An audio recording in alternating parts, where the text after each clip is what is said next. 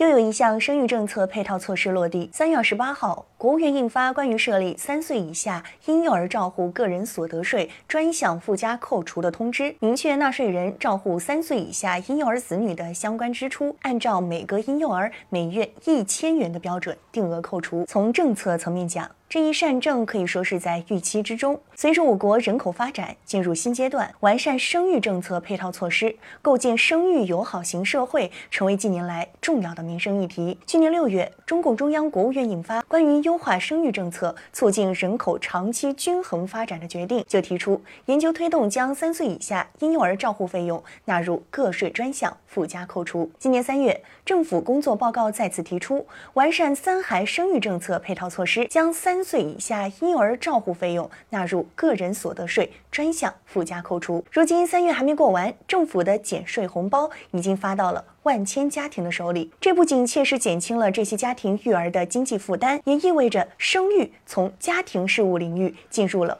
公共事务领域。我国现行的个人所得税专项附加扣除是通过给符合条件的纳税人增加相应的个税扣除额度，从而降低纳税人计税的税基，达到减轻个税负担、增加可支配收入的目的。与其他生育政策相比，通过税收调节作用降低家庭育儿成本，本身具有保障性强、操作性规范等特点，可以最大限度发挥政策普惠属性。此前，我国个人所得税有六个专项附加扣除项目，分别是子女教育、继续教育、大病医疗、住房贷款利息、住房租金和赡养老人。今年全国两会上，有代表委员调研发现，这六个项目中，子女教育和老人赡养项目的获益人数最多。有子女教育负担的中青年群体享受专项附加扣除的减税比例最高，减税额最多。这说明专项附加扣除精准减轻了这部分人群的税收负担。将三岁以下婴幼儿照护纳入专项附加扣除项目，应是着眼